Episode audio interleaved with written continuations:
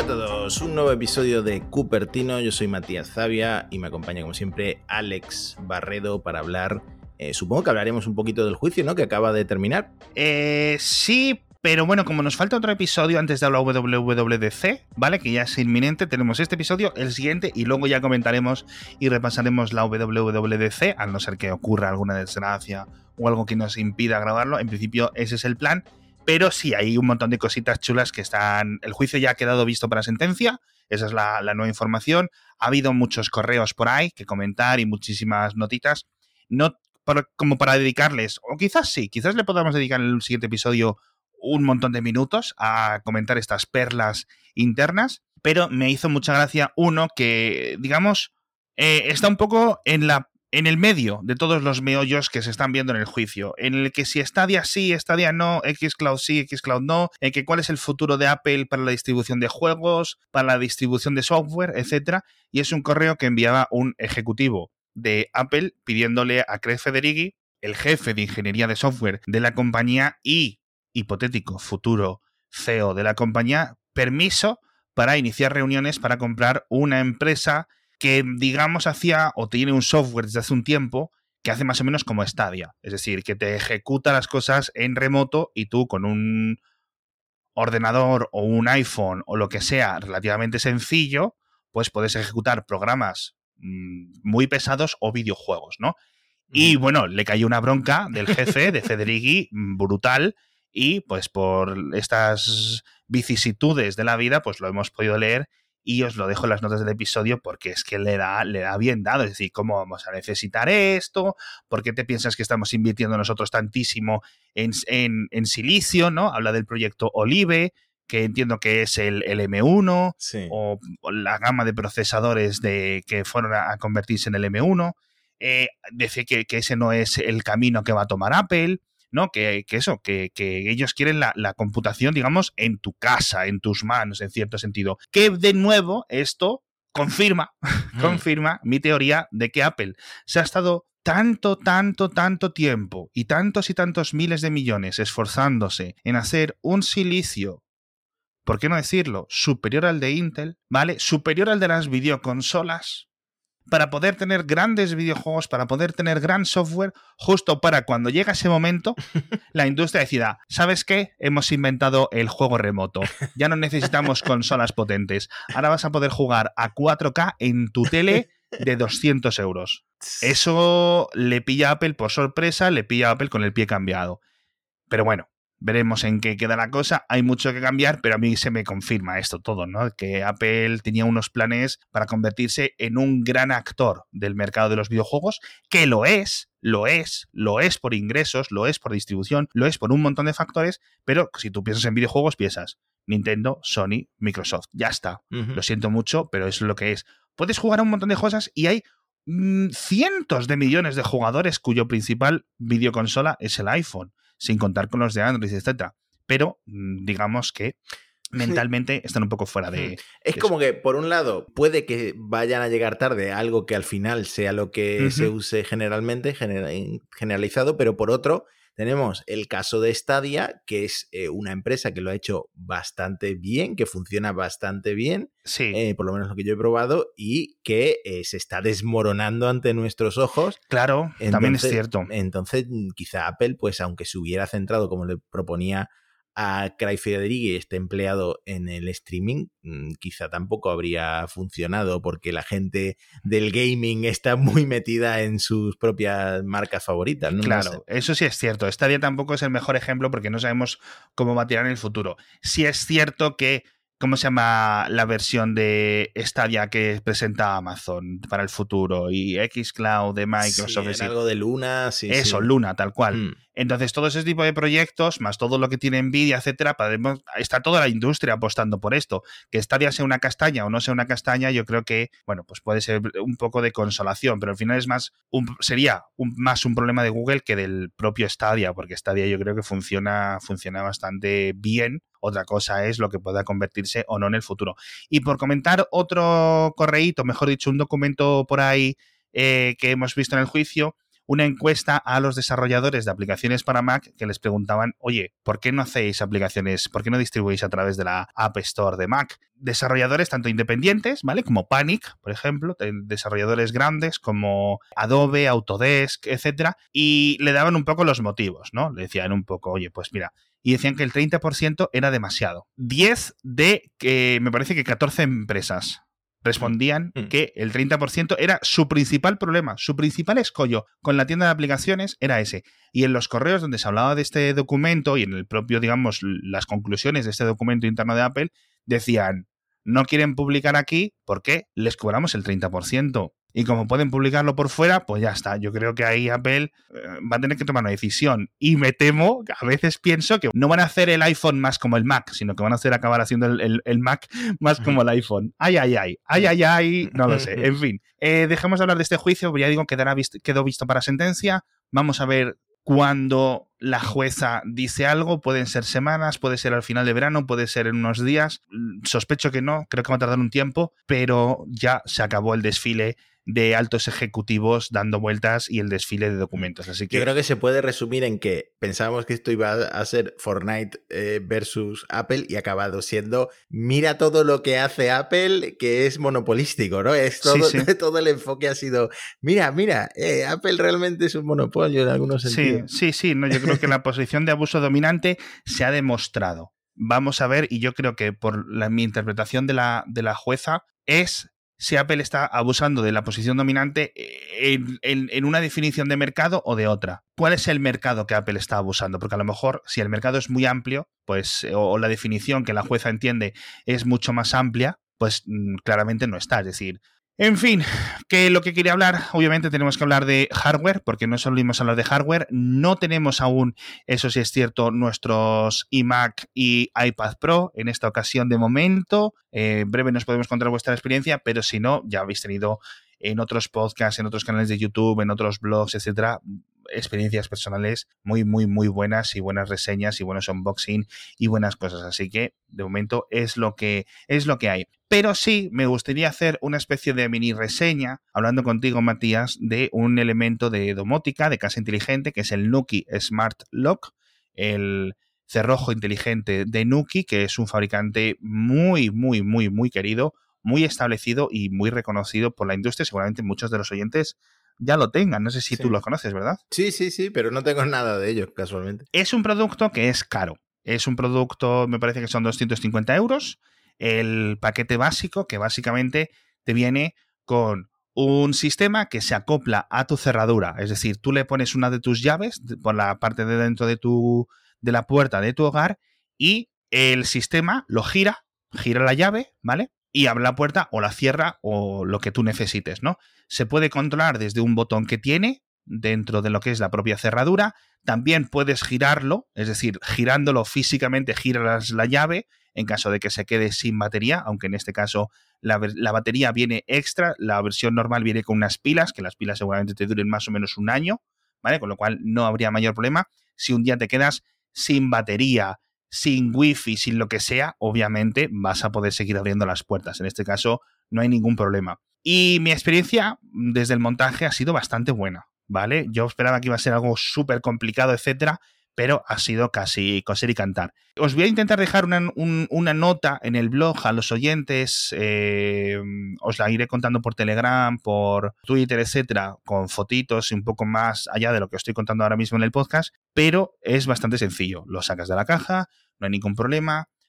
Te viene con dos monturas para adaptarlo a tu puerta, por si la cerradura está un poco más salida o está casi al ras de la, de la puerta. En la mía era ese, esa ocasión del ras, y entonces básicamente viene con una, un adhesivo. Tú quitas el, la tapita del adhesivo, un adhesivo bastante potente y bastante efectivo, es decir, mucho cuidado a la hora de ponerlo, y ya se queda ahí pegado. Pones tu llave, ¿vale? Y se queda ahí solucionado. Luego tienes que pasar por un proceso de calibrado en el que te dice, oye, abre la puerta completo, deja la puerta casi casi cerrada, cuántos son los, los ángulos que tienes que girar, ¿no? Pues tiene que girar noventa grados en tal dirección o doscientos setenta, o tiene que hacer dos cierres, etcétera, y poco más. Hay otro imán pequeñito que tú instalas en el marco de la puerta que no se mueve, y digamos que esa fuerza electromagnética del imán la detecta para saber cómo de lejos está. ¿vale? Cuando la puerta está abierta, ¿de acuerdo? Entonces, el calibrado es relativamente sencillo, es cuestión de un par de minutos. Lo único que sí necesitáis es un cilindro, lo que se conoce como un eurocilindro, que yo no sabía que se llamaba así. Pero básicamente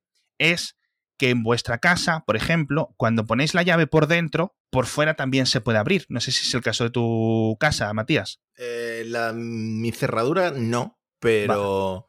Eso te iba a preguntar, ¿es compatible con cualquier tipo de, de llave, de cerradura? En principio, casi casi cualquier tipo, ¿vale? Pero el, el cilindro tiene que tener esa medida, ¿vale? Es decir, que si tú dejas tu llave por dentro, ¿vale? Que esto a mí me ha pasado con una cerradura antigua, que yo me dejaba la llave puesta por dentro, volvía a mi casa y no podía abrir. Tenía que venir el cerrajero y arreglarla.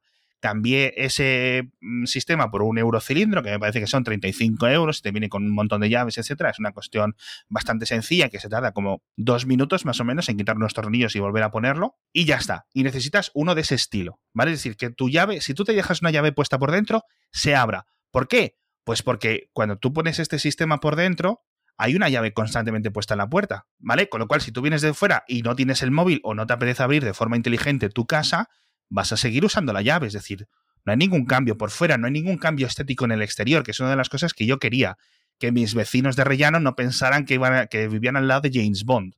¿Sabes lo que me refiero? Hay accesorios que sí están, me parece eh, increíbles, me parecen geniales. Hay un accesorio que es como un, una pantallita de, de, de diez números para que lo pongas y, digamos, esa pantallita de diez códigos se conecta a tu wifi desde fuera de tu casa, ¿vale? Y a través del bridge, a través del puente, que digamos lo sincroniza con la, con la Wi-Fi, con HomeKit y con todo eso, te abre la casa desde fuera. Pero si no, la gracia es que desde el Apple Watch o desde el iPhone puedas abrirlo. Obviamente también desde Android, etcétera, ¿vale? Con lo cual, yo ahora estos días, cuando estoy saliendo del ascensor, ya le estoy dando al, al HomeKit para que me abra la puerta. Qué bueno. Con lo cual lo que hace es ejecutar, digamos, la, la maneta de la puerta, el pomo, esto que se sube y se baja, no lo que se sí. gira, el pomo que se gira, lo, la, la manilla, ¿no? Sí. Y entonces se abre la puerta un poco y yo ya entro y, y tranquilamente. Está guay porque, sobre todo si lo haces desde el Apple Watch, pues lo puedes hacer de una forma bastante, bastante cómoda, ¿no? Desde, el, desde el, la pantalla de bloqueo del iPhone también puedes hacerlo. Así que muy bien, muy contento. Tardé un poco, tuve un problema ya yo para sincronizarlo, pero luego ya, en cuanto me enteré un poco de cómo funciona, vamos, eh, yo seguiría las instrucciones. Las instrucciones es un papel como con seis pasos, o sea, hiper sencillo. Yo creo que si sois espabilados, incluso sin las instrucciones lo podéis instalar. O sea, me parece muy, muy, muy, muy sencillo. Y lo bueno, ya digo, las pilas deberían de durar más o menos un año, ¿de acuerdo? Con lo cual no hay problema. Mi, mi puerta tiene que hacer un montón de giros, con lo cual... Eh, porque tiene, aparte de la cerradura normal, que salen unos cilindritos de cerrojo, tiene los típicos cerrojos que salen un poco eh, hacia arriba y hacia abajo de la puerta para tener un extra de seguridad y no hay ningún problema. Entonces hace como dos giros, hace como setecientos veinte grados o lo que sea y sin ningún problema. Entonces, más opciones de software, porque al final dices, coño, ¿para qué la voy a querer si no, si para, solo para abrir y cerrar? No, no hace falta. Para esto gastarse doscientos cincuenta euros. Más opciones. Obviamente podemos, por ejemplo, poner un autocerrojo, es decir, que una vez que se abra a los veinte, cincuenta, setenta segundos, puedes elegir tú la cantidad, se eche el cerrojo completo. Esto yo lo tengo desactivado, ¿vale? Pero se puede poner. Y otra opción es el modo noche. Es decir, entonces todos los días a las nueve se oye en mi casa cron, cron, cron, cron, y es alguien cerrando la puerta, que es este cerrojo, ¿vale? Uh-huh. Entonces, pues eh, sin ningún problema. Luego, que alguien entra en casa, alguien sale, eh, lo que sea, tú tienes una notificación. La puerta está abierta, la puerta está cerrada, aunque seas tú abriéndola con la llave. Claro, y tú que tienes tres hijas, si sale claro. Nada por el pan. Claro, ese tipo de cosas, ¿no? Obviamente, luego, más funciones. Eh, viene mi madre, no estoy, te abro. Mm. Remotamente desde cualquier parte del mundo te abro la puerta, no tengo ningún problema. Te puedo dar una invitación para que tú te instales la aplicación o te lo pongas en tu HomeKit y que puedas abrir mi puerta también, ¿no? A través de, de, de una integración. Con lo cual, eso está muy bien, por ejemplo, para aquellos que tengáis hijos adolescentes o que tengáis muchas visitas, etcétera. Con lo cual, está muy chulo. Tiene un tercer accesorio, que se me olvidó decirlo, que es como una llave del, del mando del coche, pero para tu casa, ¿vale? Es decir, en vez de poner un codiguito, tú llegas y en vez de tirar del móvil o lo que sea, le das pipi. No sé si hace pipí o no, pero te abre la puerta de tu casa, ¿vale? Tienes ese tercer, esa tercera opción, ese tercer llavero, en cierto sentido, para abrirlo. Y poco más, la gestión del software que te permite, pues, todas estas cosas un poco más chulas que una cerradura sencilla eh, de toda la vida, pues, no te permite hacer. Digamos que pues eso, cualquier cerradura te la convierte en inteligente. No tienes que cambiar la puerta, no tienes que cambiar la cerradura si tienes el eurocilindro este y, y poco más. Segundo dispositivo que viene, que se vende aparte, es el que llaman Nuki Opener, que es lo mismo, pero para el telefonillo, ¿vale? Entonces tú básicamente haces un, yo le digo un puente en los cables del telefonillo, que no es lo mismo, pero es básicamente que conectas el, el cacharrín al lado del telefonillo o debajo, etcétera. Es más o menos como de unos cuatro por cuatro centímetros, ¿vale? Con lo cual al lado del telefonillo no, no, no destaca mucho y te permite lo mismo. Yo pensaba que te permitía escuchar el telefonillo y ver quién viene y quién deja de venir, pero eso no lo hace, simplemente eh, desde HomeKit o desde la aplicación tú ejecutas ese P, ¿vale? Para abrir la puerta de abajo del portal. Que esto es una opción muy europea y que, y que, y que todos los que vivimos en pisos, pues lo, lo necesitamos. En pisos, en apartamentos, en departamentos, como queráis decirlo. Qué curioso. Eso está muy chulo también. De nuevo, por ejemplo, viene el de Amazon. Es que no estás en casa. No te preocupes que te abro yo el telefonillo. Desde cualquier parte de, de, de eso, ¿no? Y luego ya, pues que suba, como me ha hecho a mí en ocasiones, y me lo dejan en el felpudo. Dentro de, dentro de mi rellano. Está muy bien, porque de todas formas así puedes eso, puedes abrir a un familiar, puedes abrir a un amigo, le puedes dar claves de acceso para que te vayan a regar las plantas, ¿sabes a lo que me refiero? Mm. Ese tipo de cosas, y luego le puedes revocar el acceso sin ningún problema. Tiene conexión con Siri, tiene conexión con Alexa, etcétera, pero esto no lo he implementado. Mm. ¿Vale? Y no sé cómo funcionan, pero tampoco no me gustaría tener lo típico de, oye Siri, abre la puerta. Lo, lo bueno, lo mejor de todo es que si se te desconecta internet todavía puedes abrir tu puerta manualmente. Exacto. No. Es lo que pasó cuando se cayó, no sé si fue Nest o algo así, que había gente que no podía abrir uh-huh. su puerta. Exacto. No sé si te acuerdas. Exacto. Esto funciona, funciona por dos, por dos vías, digamos, paralelas. Una con Bluetooth, es decir, el Bluetooth de tu móvil al cacharrín, si hay esa conexión, que siempre hay, no se cae Bluetooth, pues funciona. Siguiente función, la física, ¿vale? Cuarta función, lo puedes, des, lo puedes desmontar en un periquete y, y usas la llave, ¿vale? Y la cuarta opción, que es, digamos, la, la normal, la que más se usa, que es a través del wifi con el, con el puente, con el bridge, ¿vale? Es decir, es el dispositivo este y si quieres lo pones el bridge en un enchufe en tu casa y digamos que hace el, el bucle completo, ¿vale? Pero mmm, si se cae internet, tienes la función eh, inteligente a través de Bluetooth. No puedes abrir la puerta desde lejos porque necesitas estar cerca, pero ahí tienes el Bluetooth. Con lo cual, bueno, chulo. Siempre te pide Face I D, ¿vale? Por ejemplo, en mi iPhone siempre te pide el Face I D para desbloquearlo, con lo cual, si te roban el móvil, no entran en tu casa. Que es la gracia, ¿no?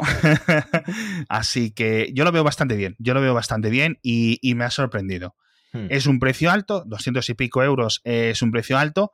Eh, sé que estas partes de domótica es un poco lo que más cosita da a algunos oyentes, a algunas personas en el grupo de Telegram nos lo han contado, en eh, plan es, oye, pues pongo las persianas, pongo las ventanas, pongo el termostato y cosas así, pues no es eso, pero yo siento que, que, que mi puerta de casa ahora es mucho más segura que antes, uh-huh. sobre todo porque controlo quién está entrando y quién no, ¿sabes? En un momento, sabes en todo momento si tu puerta está abierta o está cerrada. Que eso es un lujo, tío. Pero sí. Bueno. Bueno, y después de estas reseñas tan chulas, vamos a hablar del patrocinador de esta semana, nuestros amigos de Dyson, Dyson punto es. Podéis encontrar ahí sus nuevos purificadores porque, si no lo sabíais, respiramos todos los días, todos los días, nueve mil litros de aire de media, vivas donde vivas. Entonces, dentro de nuestra casa, poder estar el aire contaminado con cinco veces más de partículas nocivas que el aire del exterior, porque nuestras casas pues no siempre están bien ventiladas. Alérgenos, polvo, pelo de mascotas, productos de limpieza y en general mucha polución que llena tu hogar de forma lenta y constante. Entonces, con la nueva generación de purificadores de Dyson se resuelve este problema, eliminas todas estas partículas y ayudas a mejorar la calidad del aire de tu hogar. El nuevo Dyson Purifier es un veinte por ciento más silencioso y elimina, como siempre digo, el noventa y nueve coma noventa y cinco por ciento de las partículas de cero coma uno micras. Además, ya sabéis que tiene aplicación para iPhone, aplicación para Android, lo podéis controlar desde Siri, lo podéis controlar desde Google Home, con lo cual es una herramienta excelentísima. De verdad, no lo puedo recomendar más, simplemente entrad y miradlo en Dyson punto es porque simplemente por su aspecto os va a enamorar. Pues fíjate que yo también voy a hacer una pequeña review, pero voy a, voy a ser muy breve porque empieza a ser poco ético que hable, que hable tanto de falsificaciones de productos de Apple, pero es que lo he vuelto a hacer. He vuelto a comprar, he vuelto a comprar unos AirPods falsos que son eh, a propósito falsos, que son una copia exacta, bueno, lo más exacta posible de los AirPods. Me he comprado, eh, no sé por qué se llaman V tres M, pero es, eh, según Reddit y tal, uh-huh. la mejor copia que hay de los AirPods de segunda generación, no de los AirPods Pro, que recordemos que todo esto viene porque yo compré en eBay unos AirPods Pro y eran una estafa, que bueno, era un precio tan bajo que yo ya sabía que era muy probable que fuera una estafa, pero ahora los he comprado voluntariamente. Entonces, te voy a contar dos cosas. Primero, el proceso de compra, que es súper turbio, es súper turbio porque eh, este modelo en concreto se vende en eBay pero sin imagen y un poco más caro, y lo vende el vendedor directamente en su página web. Entonces yo decido comprarlo en la página web del vendedor. Y para pagarle al vendedor, como está en China y es complicado, eh, me tenía que hacer una cuenta de TransferWise. Creo, bueno, creo que ahora se llama Wise, simplemente. Uh-huh. Eh, tenía que hacer una transferencia con TransferWise a una tarjeta de UnionPay China. Y lo peor de todo es que no había ningún tipo de confirmación. O sea, yo me tiré a la piscina sin haber contactado con absolutamente nadie e hice una transferencia a una tarjeta china.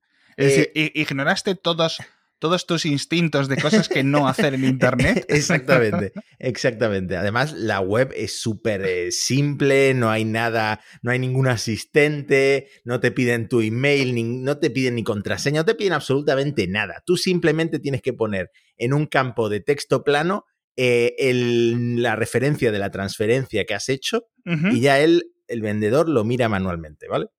Eh, ¿Qué pasa? Yo me empecé a preocupar porque no había absolutamente ninguna confirmación. Por suerte, estos AirPods solo cuestan, en, al cambio, se pagan en, en yuanes, ¿no? Solo cuestan veintinueve euros cada uno. Yo compré dos porque uno lo iba a regalar a una amiga.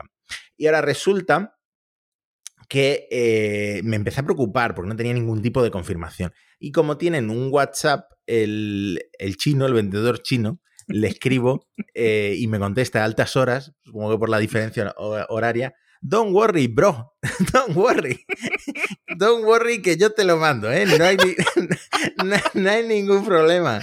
Yo ya voy a hacer llegará, aquí un inciso, eh, eh, si la amiga de Matías escucha este programa, ya sabes dónde está el límite de su amistad, en treinta euros. No le pidas que se gaste ciento y poco en, en lo que cuesta unos AirPods, pero bueno. Bueno, total, mis sesenta euros llegaron perfectamente a China y eh, los recibí hace relativamente poco porque tardaron quince días en llegar. Eh, llegó, creo que con un paquete certificado, porque vinieron aquí a la puerta, no me lo dejaron en el buzón ni nada.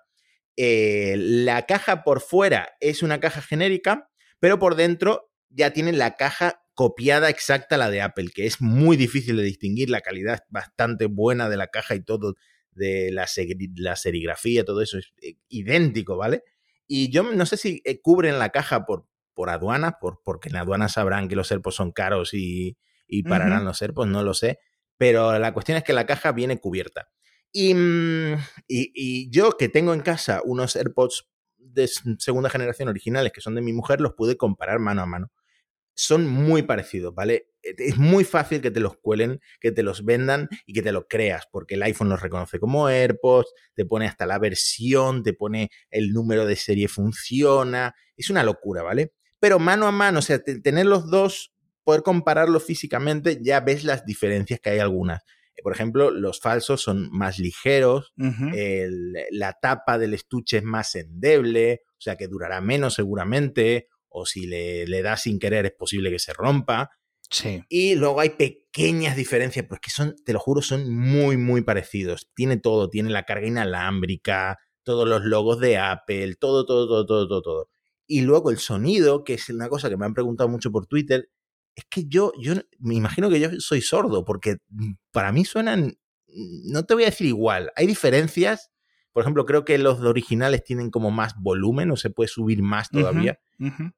Pero yo los, para mí suenan muy bien. Y no es que los AirPods suenen bien, porque si tú te pones unos auriculares buenos con cancelación sí. de ruido o incluso unos in-ear, pues sí que notas la diferencia y notas que los AirPods no son los mejores auriculares de True Wireless. Los, los in-ear son mejores, los AirPods Pro son mucho mejores en sonido.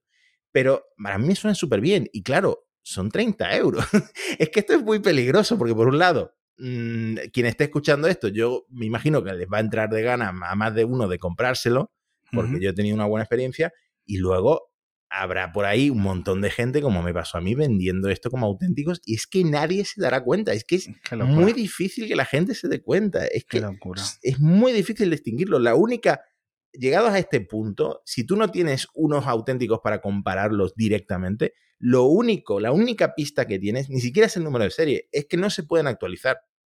Ah. Esa es la única pista que tienes. Y la gente, como los AirPods se actualizan cada muerte de obispo, pues lo, los, los AirPods, mmm, o sea, la gente no, no se va a dar cuenta de que son falsos. Mira. Es que esto es, es muy turbio. Y claro, este mundo existe desde hace mucho tiempo, pero como yo me acabo de meter en él, estoy flipando todavía, ¿no?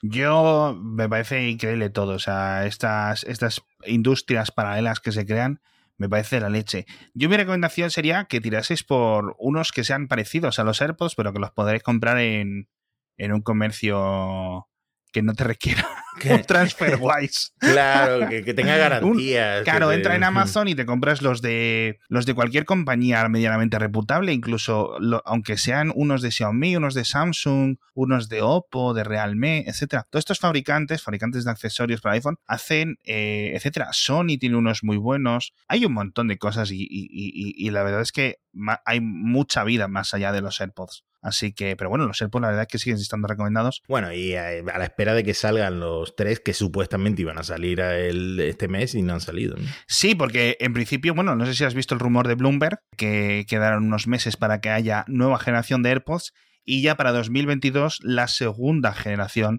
de los AirPods Pro. Pero bueno, ese es un rumor que comentaremos más eh, la semana que viene. Pero eh, hablando de rumores, ojito, porque... No sé si has visto el rumor de que se viene un nuevo iPod con que, O. Esto es increíble. Yo, por un lado, no entiendo por qué Apple mantiene el iPod Touch, pero que vayan a sacar un iPod de los antiguos existiendo el Yo... teléfono, el smartphone, habiendo Apple ya con el iPhone eh, destronado al, al iPod, ¿no? Yo dejado, dejado obsoleto, no, no me creo nada. Es decir, mira que otras ocasiones le hemos dado una especie de nota de cero a diez de nuestra impresión del rumor. Aquí yo diría que un menos uno. Hmm. Claro, porque no estamos hablando de un iPod Touch, estamos hablando de un iPod de los antiguos, pero claro. con, con, ya con el, su audio de alta fidelidad. Con el audio lossless y todas estas uh-huh. tonterías, claro, claro, claro. Bueno, tonterías, con todas estas cosas de, de música tan interesantes. Y me ha hecho mucha gracia porque aparte del rumor, ha habido por ahí un render hecho por un diseñador, con lo cual la gente a lo mejor está confundiendo ambas cosas. Y, y me ha hecho mucha gracia porque, bueno, pone pues eso, una pantalla gigante a color de tres, bueno, gigante de tres pulgadas. Casi tan grande como la del iPod original, pero aparte tiene abajo su ruedita, sus cosas, eh, un software parecido a, al iOS, eh, obviamente con soporte para los AirPods por cable, con el D A C, con no sé cuánto. Y de todo eso, de todo el, de todo el render o los múltiples renders que ha hecho el artista, lo más realista me parece el precio. Que era seiscientos cincuenta dólares por un iPod, tío. No lo sé. A lo mejor, como acabo de decir yo que no me lo creo, Apple ya lo saca. Hmm. Porque yo creo que Apple lleva un par de años haciendo lo contrario todo lo que pienso que van a hacer. A ver, yo... Quizá esto pueda que vaya relacionado con los audiófilos estos que uh-huh. quieren el mejor sonido, etcétera, etcétera. Uh-huh. O los nostálgicos del iPod. Pero también puede ir relacionado... Eh, como estas compañías que sacan móviles en miniatura y tal y tal, con, la, sí. con que la gente no quiere tener siempre el teléfono, porque el ya, teléfono tiene ser. muchas distracciones y, el, y un iPod no tiene tantas distracciones. ¿no? No puede sé, ser, no. puede ser. Yo, si lo sacan, pues me espero los tweets de esto es algo que yo llevaba esperando toda mi vida, porque no sé qué, por gente que, eh, pues eso, llevamos diez años con el iPod en el cajón. En fin. Eh, por cierto, el segundo rumor es del de nuevo Mac Mini, sacado por nuestro, nuestro archienemigo John Prosser, que viene, pues eso, ha hecho un nuevo render con un Mac Mini muy similar al actual, pero digamos más chato, más bajito, aproximadamente un centímetro y medio, más o menos, y eso sí, con muchos puertos, No sé si sí. esto es creíble o menos creíble, pero aparte del nuevo MagSafe redondo, tiene cuatro U S B C, o bueno, U S B C o Thunderbolt, no sabemos, dos U S B A y H D M I. Mm. Y Ethernet, o sea... Mmm... Eso es sorprendente, eh, por, pero coincide con el rumor de que el MacBook Pro nuevo va a tener también muchos puertos, va a tener uh-huh. S D, va a tener... Sí. El cual, entonces... Puede Vere, ser, ¿eh? Veremos, ojalá, ¿eh? Ojalá, porque bueno, eh, pero vamos, eh, eh, sería un, un, un, un Mac Mini más o menos de la mitad de grosor al actual, que recordemos que el actual con el M uno está vacío por dentro, con lo cual, sí. pues, pues genial. Y cuidado que dice también Proser que el Mac, MacBook Pro llega en la doble u doble u D C. La, uh, por lo menos que lo enseñen. Yo creo que eso sería un, un gran día. Yo creo que el siete de junio va a ser un muy buen día para los consumidores y para los desarrolladores. Espero que Apple haga algún tipo de flexibilidad en cuanto a la distribución y cobro de aplicaciones, etcétera. Y yo creo que para los usuarios y consumidores también va a ser un buen día. Creo que van a presentar cosas muy buenas. Creo que cruzo los dedos, toco madera, para que iPadOS quince mm. y iOS quince traigan muchas, mm. muchas cosas eh, que llevamos muchos años, muchos sí. años pidiendo, pero... No, yo, yo, yo ya te digo que si... Si me logran sorprender, es posible que me compre el iPad con M uno, ¿eh? pero, pero no, no prometo nada. Y para acabar, por cierto, una actualización sorpresa de los HomePod, que dijimos, y como todos nos quedamos un poco sorprendidos de que un aparato de audio, exclusivamente de audio, y tan potente, y en principio sin limitación para este tipo de contenido, no tuviera la capacidad para reproducir el audio de máxima calidad nuevo de, de Apple Music, el audio lossless sin ningún tipo de compresión, etcétera, nos quedamos un poco todos con los ojos abiertos, en plan, ¿por qué? Uh-huh. Y Apple pues ha dicho, oye, pues en una actualización de software lo vamos a poner. Así que esa, eso que nos llevamos. ¿Significa esto que va a haber nuevas futuras ediciones, nuevos modelos del HomePod?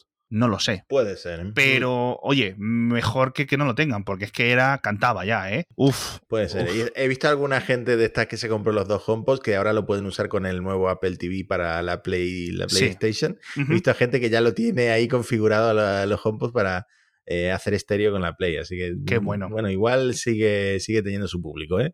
Qué bueno, qué bueno. Bueno, pues con estos HomePod nos despedimos. Muchísimas gracias a todos por estar ahí otra semana más de Cupertino. Volveremos el siguiente episodio y nos volveremos a ver eh, otra vez, ya digo, este día siete de junio, posterior a la doble u doble u D C. Imagino que haremos directo, al menos yo haré directo, no sé si Matías va a poder estar conmigo, pero... Pinta bien, pinta bien. A ver si vamos levantando el hype, ¿eh? y, nos, y, nos, y nos venimos arriba y, y, y preparamos. Yo creo que va a ser un, un buen día. En fin, con esto ya sí que nos despedimos. Muchísimas gracias y nos vemos la semana que viene. Hasta pronto.